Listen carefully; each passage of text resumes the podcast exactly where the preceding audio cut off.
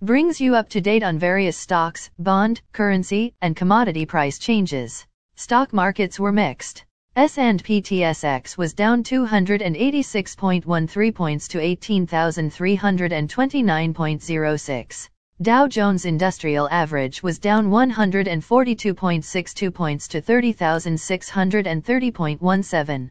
The Nasdaq was up 39.86 points to 11,768.39.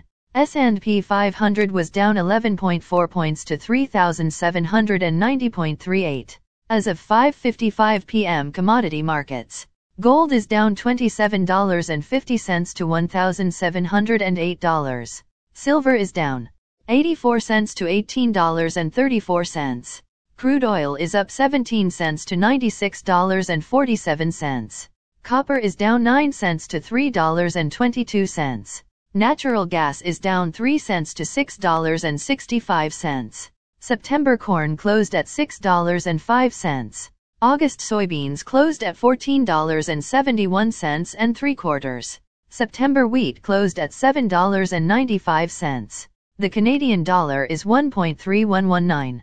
Highlights of today's news. Loonie falls to 20-month low. Manufacturing sales fell 2% in May. Donald Trump has made a decision on running in 2024. Italian president will not accept Mario Draghi's resignation. Commodities down sharply. Again, thanks for listening. For automatic downloads, please subscribe on a podcast app or platform.